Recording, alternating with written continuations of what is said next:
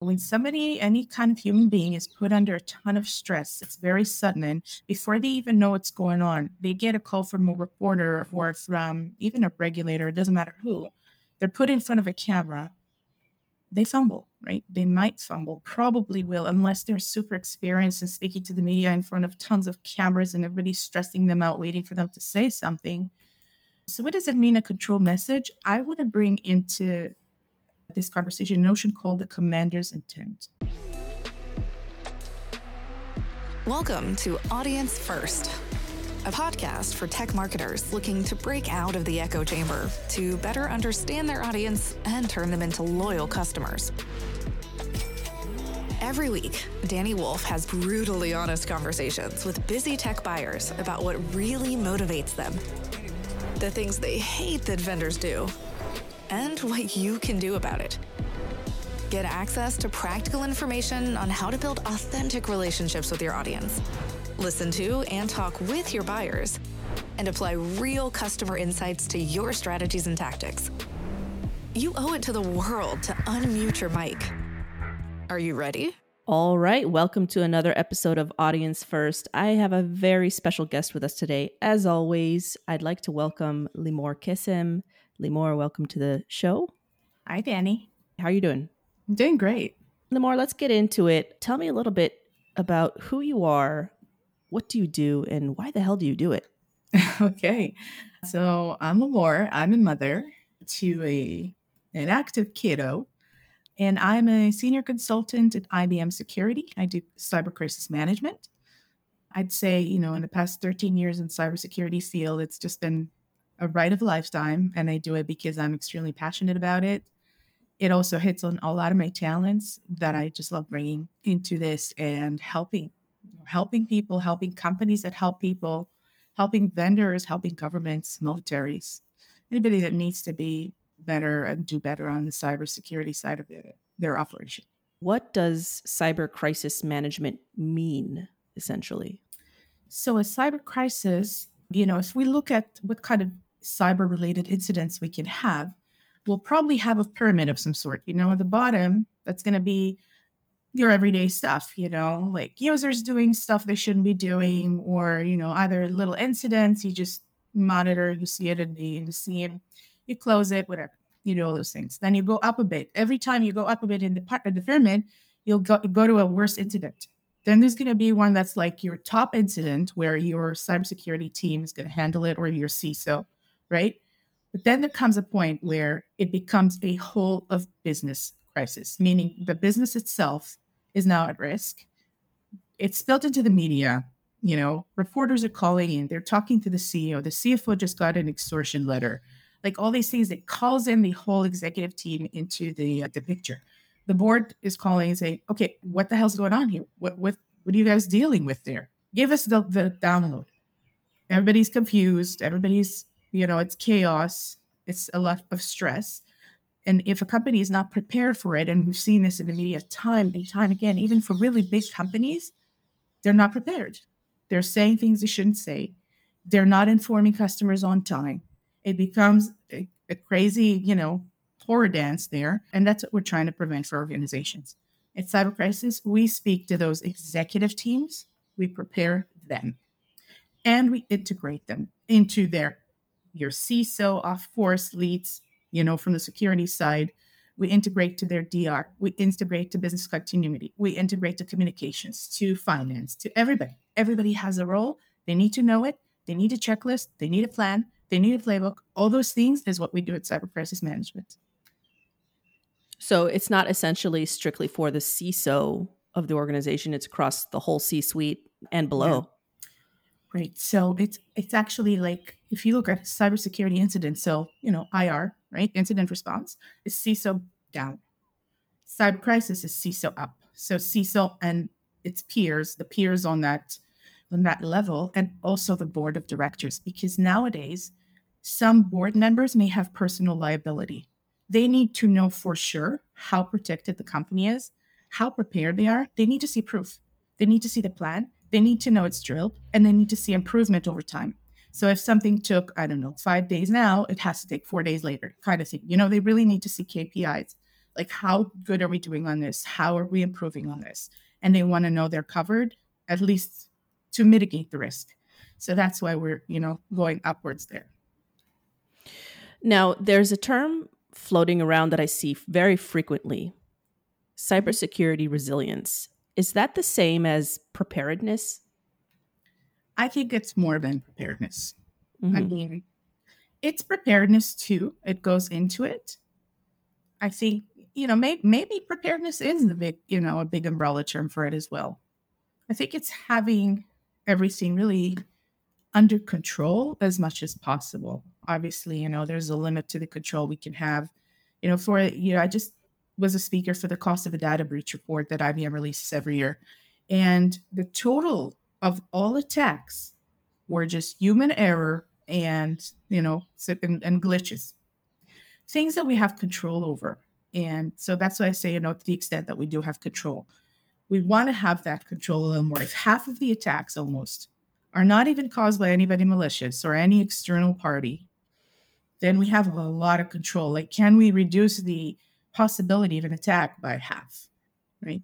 So yeah so maybe preparedness is a great term for it it's having control it's having you know being prepared it's having the right controls in place right that really fit your environment. And also before throwing a bunch of controls at the whatever environment one has is looking at how do i engineer this environment better according to the threats that i'm exposed to or that are most common or prevalent in my industry? Like really being meeting the adversary with the right weapons kind of with the right tools you know, if you're some sort of a government entity or or a, a weapons manufacturer, or whatever they want to call those, you have other threats to worry about than the cyber criminal next door. You're dealing with nation state attackers. You're going to deal with the worst part of them because those are the military grade attackers that are coming from, you know, adversarial nations and so on. That is your biggest worry. That's what you got to prepare for. And you're going to have to really be a lot more, you know, risk averse in that sense than somebody selling something, right? Some somebody selling something. And you know, what surprises me time and again is how at the end of the day, we'll end up seeing very well-known companies, even security companies, be caught quite unprepared. And you know, it amazes me. I'm like, there's no way. There's no way they did it this way. They know how things should go. They know, you know. But yeah, so it's meeting the adversary with the right tool set. It's having your people have the proper awareness and actually doing awareness campaigns and actually doing role based education, making sure they have the right training, the preparedness part of like having plans, that side of things. You know, your are play, plans are on point. You have playbooks, you have scenarios. Those are drilled. There's a book, you look at it, it says when it was drilled, you know, every six months or every year, there's a simulation something real, you know, like to kind of like live it, live the security inside the organization. It's no longer a, you know, a thing where you're like, ah, lightning will strike, you know. 83% of companies we talked to said they had more than one breach by now. Uh, not only that, they also roll the cost of the breach to whatever is down the line in the supply chain or directly to the consumer, which is driving costs less market stressor at this point. So cybersecurity is no longer some sort of a oh it's nice to have you know if anything happens or you know they they pay for a plan they shelf it. They need it. They'll use it. They never drill it. They never read it. They never looked at it. They need it for the first time when they're in the crisis. And you know what? With enough pressure a lot of things will crumble. Mm-hmm. and you, you never tested it. You never stress tested it. So it's like you know you go to your cpr class. You learn CPR, but you never tried it on the on the dummy, right? You've never tried it. You don't know what it feels like, how it looks like. You never did a simulated crisis situation. But then when you're like, you know, you see a semi-dead person, now you want to do great. You know, it's it's not gonna be it, it could go well, it could be mostly won't go well. So yeah. Given crises that potentially may happen and given the lack of uh, awareness that does occur within organizations, not not just among cybersecurity vendors, but the whole world, in essence. Uh, this this question is directed towards marketers and salespeople, right? My target audience. What can the marketer and the salesperson do to become more resilient within their company to absorb risk as a as a collective? Well, there are so many, I find nowadays, especially after the pandemic, so many meanings to the word becoming more resilient in the organization. So there's the resilience of a person, right, to kind of withstand everything that's happening, that we we have to take care of ourselves, set boundaries. There was just this whole conundrum on, on Twitter where people are saying, oh, it's toxic to send an email in the middle of the night. No, you know, set your boundaries. You, you finish work, you don't want to, this is toxic to you, just turn it off.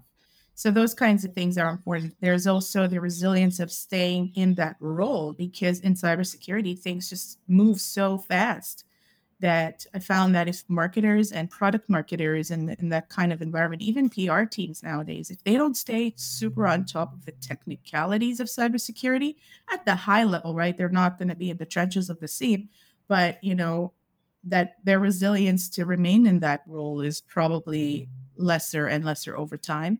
So to keep learning, to keep staying close to the more technical executives and understanding what's going on there's also a resilience to risk in terms of you know the cybersecurity risk. So making sure they use their knowledge to the benefit of the company and to as an employee right? To making sure they do not um, cause the company to encounter some sort of a breach they they don't fall for stuff things like that. And i think that the power of marketing teams and and those that work around them they they have a lot of power to come together with the executive team and be an educating force for them, right? Because marketers will stay close to what's going on in the market and they have a really special view that the other C suite executives may not have because their focus is different. Of course, they'll have it to a certain extent because they have to stay competitive, but I think this is where the edge can come from marketing to the rest of the business and be educational or support educational efforts, support maybe the CISO and awareness campaigns, things like that. I find that super helpful to for the whole entire organization to be able to counter risk a little better. That's amazing. What can cybersecurity vendors do to reduce these crises that are happening? They should be more prepared. Like I said, goodness, we, we see every type of organization and every size that they're not prepared. Now, when we want to see them prepared, but we want to see them also doing the right thing by their customers. Because you know there was just one one of the breaches this year where major customers of a breached organization were super outspoken like went out with open letters in the public just to say how wronged they were wronged right? And how they did not respect what the vendor did and how everything went not the right way and so on. Don't do that right don't don't do these things. You know you have to report within a certain amount of time. You have to allow victimized organizations to to run their own incident response. You have to allow them to understand what's going on. You can't hide it from them. And also be prepared on the front of like you're going to have to speak to the media and you're going to have to sound like you have everything under control but also whose best interest you have in mind. So you know having that also planned ahead of time is going to avoid all kinds of blunders later in the media and other places because you know i always tell our customers everything that happens inside your organization during a crisis is good and dandy and i'm really happy that you do it super well. But what you're going to be judged on is how it looks in the media. And if you don't control that message and you don't say that the things that you really want to tell your customers and not some you know offhand off the cuff some stressed out response, like everybody's human, then you're going to end up losing so much money and so much problems are going to come from that response more than anything you're doing under the hood. So, so I think that has to really be managed a lot better by a lot of organizations. That's that's a really interesting point, and this is not necessarily off topic, but it it, it it's an expansion of it's expansion of the talking points, and I want to dig into that a little bit because it's a uh, critical element of this conversation. You talked about the controlled message, and there's a lot of ambulance chasing going on within the industry. In your opinion, what does a controlled message of a crisis look like to you, and how can vendors and PR teams within those vendors and organizations kind of create more meaningful messages that impact the industry positively? Right. So, what I mean is that, you know, when somebody, any kind of human being is put under a ton of stress, it's very sudden. And before they even know what's going on, they get a call from a reporter or from even a regulator, it doesn't matter who. they're put in front of a camera, they fumble, right? They might fumble, probably will, unless they're super experienced and speaking to the media in front of tons of cameras and everybody's stressing them out, waiting for them to say something. And I've seen it. I've seen it so many times. I have so many examples. I actually keep record of them because it's important for me to see how things go wrong to help companies not, you know, fix it, do the right the right way. So what does it mean a control message? I want to bring into this conversation a notion called the commander's intent, right? That means that the company sits together with the CEO, with the CISO, with everybody that manages risk for them, with the comms team, with the PR team, all those important people that shape the message all the time. And I want them to think about, you know, what is the most meaningful thing for us? Let's say the commander's intent here is, let's say we won't pay a ransom. We put our customers first. That's the most important thing. There's a company that had a major breach. So, like, you know, when their head is cool and they're able to think through of like, how do we put our customers first? And they say, okay, here's our message. And so, like I'm saying about the company, they said, you know, do right by the customer, we'll pay all costs. That's commander's intent. That allows everybody across the world. It doesn't matter whether the CEO is available or not available, is on a flight, is in a meeting. Everybody knows what to do. Do right by the customer, we'll pay all costs. Period. That's the stuff I want them to talk about in advance and decide there. Or if they say, we will not pay a ransom to cyber criminals, period if somebody's life is at risk, we will pay up to $5 million. Like that kind of thing. I want them to think about it in advance. And even when the time comes and, you know, they have to make other decisions, they still have the core understanding of what they decided in advance. And again, if the CFO or whoever is not around, there are pre-approvals, pre-authorizations in place already. Their comms team already has an idea that was approved by everybody, by legal, by all the important people that have to be in the room. Of if a breach was to hit now, I don't have to wait. Within 30 minutes, I have a standing statement. And I'm going to say ABC. I'm going to get the information from this person. And here's their phone number, their email address. Here's their delegate. Here's the other delegate. And I'm going to get that information from them. And then I'm going to put out this statement, and it's going to be a good statement that was approved in advance. That's what I mean about controlling the message. I don't want them fumbling in front of cameras or trying to, you know, scramble to understand things and they don't know who to call and they don't know who to go to. This person said that, the other person said that. I want to have a straight up seed document with all the information from their technical team. It's just organize the chaos because there's chaos. And a lot of times when you look at large companies, that chaos includes bringing in a bunch of consulting companies at the same time. So they'll bring in Mandiant and they'll bring in IBM and they'll bring in CrowdStrike and they bring everybody in because they're freaking out. And this will cause even more chaos. So we talked about how to reduce crisis. Don't do that. like Bring in a cohesive team and trust them. If if that's the company you have a retainer with, chill out. Let them help you go through this instead of making the chaos like augmenting the chaos. So so that's you know that's the kind of thing I'm talking about the controlled message here. I love that. That's amazing. Now, you talked about examples that you track, right? Good examples, my assumption, yes, and bad examples. Now, I'm not going to pick at that and ask you to share those examples, but it would be nice, right? I if you don't ask, you don't get. So, if there are any examples that you think the audience can learn from, right? That would be great to unravel here. Yeah.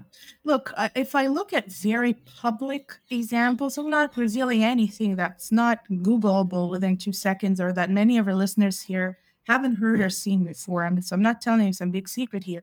You look at the response that a huge company like Equifax had, and you're like, wow, you could have done better, you know, and, and I'm sure a lot of people wished it went better. That breach is currently at about $1.38 billion of costs to Equifax. Yeah, average cost of a data breach globally is $4.35 million. Average breach in the United States, $9 million. I mean, a billion plus dollars, and this isn't even over yet.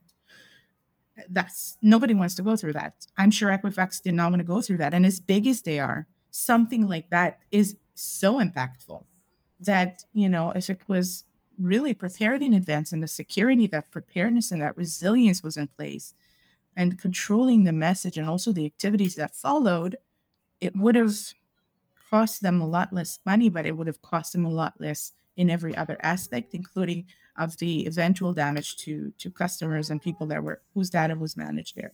Another case that keeps haunting is the Uber case. You know, Uber Mhm. had a breach. There was an executive decision of the then CEO to hide the breach, to pay the criminals and make them promise they won't expose it. One thing led to another. Like, you know, obviously that CEO had to step down. And unfortunately, what keeps leaking into the media is more missteps, right? For example, hiding information from the regulators, hiding information from the investigators. Like this is just recent, like just uh, I think this month, last month, I, I was reading about it. There's one executive is being sued for fraud. Like it's just ongoing, and this breach has happened a couple of years ago, right? So those are the kinds of things. It's like really think about those decisions in advance. What's going to happen if you do that? Will it eventually be found out? Yes. Eventually it will, one way or another. What will happen when it's found out? Are you willing to take that kind of a risk? Are you willing to now have, you know, lost your job, be the CEO known for that known for that kind of step and all those other things? I mean, I don't think anybody wants that. And I think that preparation and consensus through through, through the entire C-suite can be helpful. Right, exactly. I love that. Thank you for sharing those those examples. Those will be linked in the episode for anybody who's interested in reading more up on that.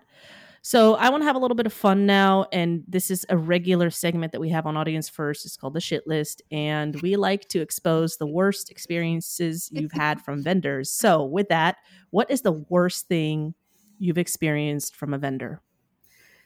Well, I am not on the side of experiencing a ton of stuff from vendors, right? And what I do experience is kind of like other strange things from like surrounding vendors. So a lot of smaller vendors, startups, or any as soon as a salesperson adds me on LinkedIn, I know where it's going.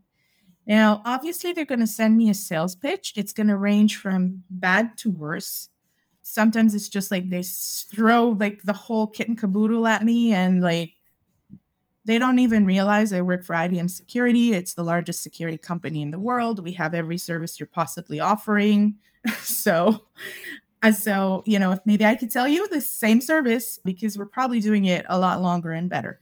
So they don't bother knowing. I hate automated emails where it's very clear that they totally don't look at anything, but they pretend to. I don't like, you know, like there's another trend that I just despise at some point in the year. There comes a thing where they start like mapping the most influential women in security, but then there are certain companies who will try to ride that wave and they start coming at you offering all kinds of oh you know we're considering you for women the, the most influential women and da da da da da, da and you're going to be advertised here and this and this and that but it's going to cost you this much money. And it's like dude i'm not trying to get your recognition for money this isn't what i'm here for. If somebody wants to recognize me like sc magazine or somebody else that i know is a credible organization that awards women for their work that is very nice and dandy and i'm happy to partake but there's no way i'm paying thousands of dollars for you to make me look like something that i'm supposed to to want to look like. So i i just send emails lately. I'm not paying for recognition. Thank you but i find that those kinds of things coming from different types of vendors like this is not a security vendor per se but it kind of rides into the security realm and and Mhm. trying to get and i find it's shitty like to go also like after women and say, "Oh, you'll be this influential woman in security." like, really? I think that what you know vendors should do better there. In general, security vendors, I'd say a big pet peeve of mine, and this has been becoming less in certain parts of the world, but not completely less in others. So, booth babes, right? In conferences, that really, really ticks me off. I hate seeing that. I find it so you know, on the verge of degrading. Don't do that. Don't dress up women in all kinds of, you know, skimpy clothing to just be booth babes because most of your customers are men, because I find that's degrading to men as well. It's like my product is not enough to draw you in, so a booth babe will. That is awful. And, and I find I find there's awareness growing, but when I went to like conferences more in the Latin America region and stuff, I see it's still a big thing. And that was very mm. like I was like, please, let's all of us as a community come together, stop doing that. Yeah, hundred um, percent. And then, you know, the usual vendors promising weird things. It's like everybody knows you're talking to security people, people who buy products like that and who can approve them. Don't buy the BS, right? We know exactly what it is. A lot of the security executives that buy stuff are technical people who grew into the role from a very technical place. They're pretty jaded by now. They know that your product is not going to stop all attacks. It's not going to stop cybercrime. It's not going to be that silver bullet that finishes all their problems in life and insecurity. You know, that XDR is not going to solve every problem on the planet they have. So I find that, you know, to continuously do that is a disconnect between marketing and the audience. And I find that that really is also a thing where I'll shake my head, you know, walking through conferences and say, well, will it ever stop? yeah. Well, what's the alternative then to those poor examples and experiences? I know that it's going to sound like I'm I'm promoting IBM because I am at IBM, but I don't see IBM doing that. I see IBM mm-hmm. As one of the vendors, and I'm sure not not the only one, right? I just don't read a ton of marketing from others unless I'm in, in a conference or so on. That I don't see that. I see a, a good connection with the market and with our customers I think we have great leadership on that side. Like the X Force leadership today is a very well known hacker, and a lot of other well known hackers that come from the industry who are super connected to the community, where we really know, you know, the, what we can do and what we cannot do. And we don't allow the marketing to reflect some strange dream that doesn't exist. So I like that. I find that's the alternative. I find the alternative is understanding that you're a partner with that customer. That customer, you know, behind the customer, there are human beings you need to partner with. You need to help them bring them from point A that they're now to point B where they want to be. And, you know, they have to really like come to the point of seeing you as a trusted advisor, not a fake trusted advisor, but a true partner for the road ahead. And I find that comes through first from the marketing and onwards, right? So like when when we have stuff that we ungate, I find that's helpful because you're allowing security people to really consume content written by their peers from other vendors, from other places, from their community.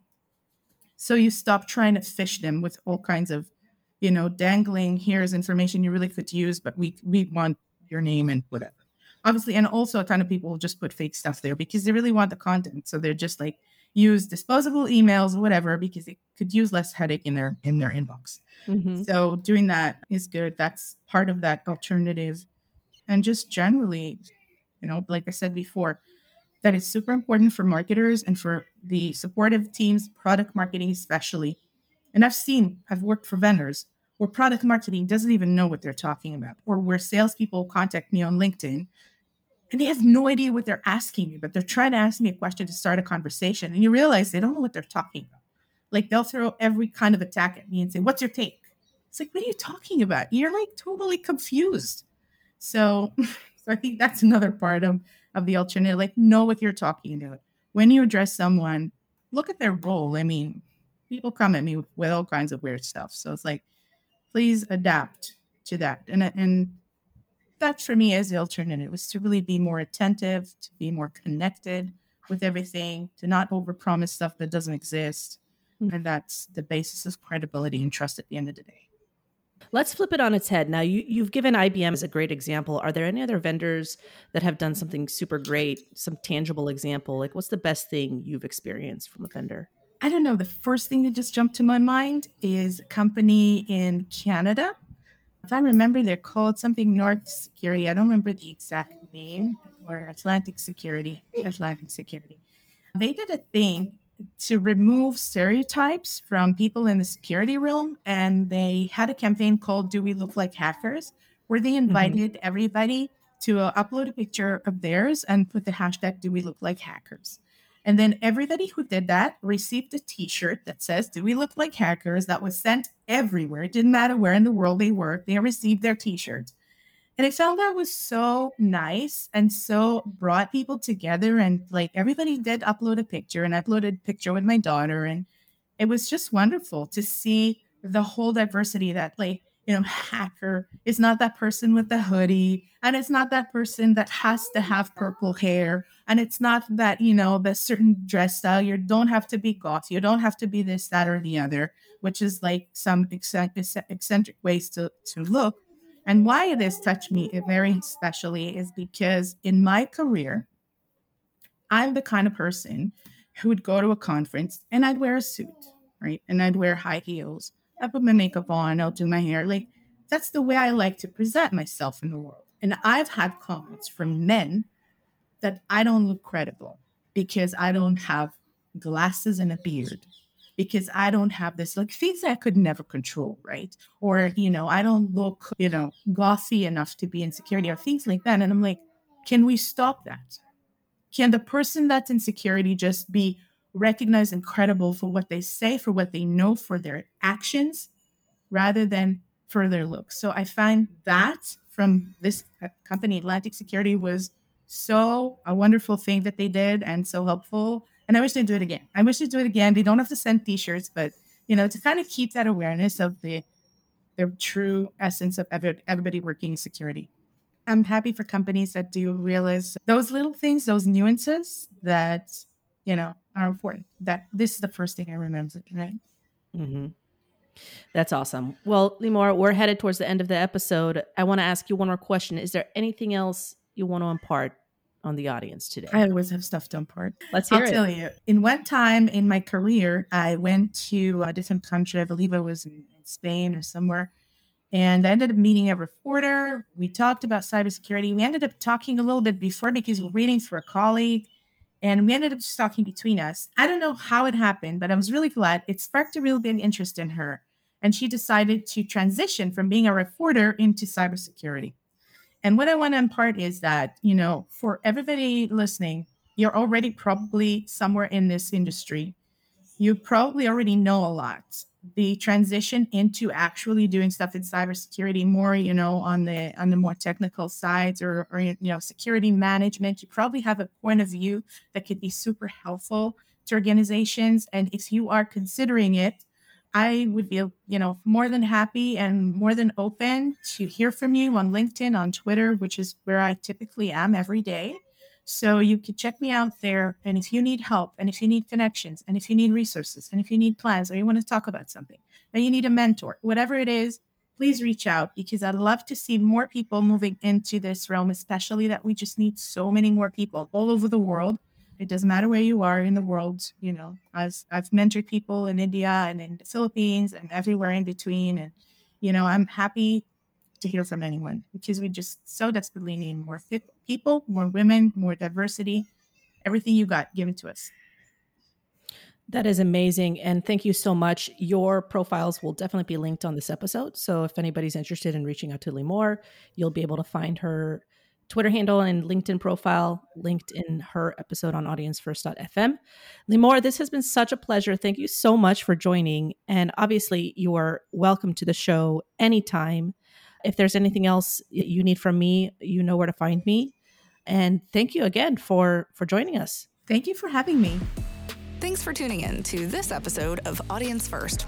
If you like what you've heard, feel free to follow or subscribe to Audience First on Apple, Spotify, or any of your favorite podcast streamers.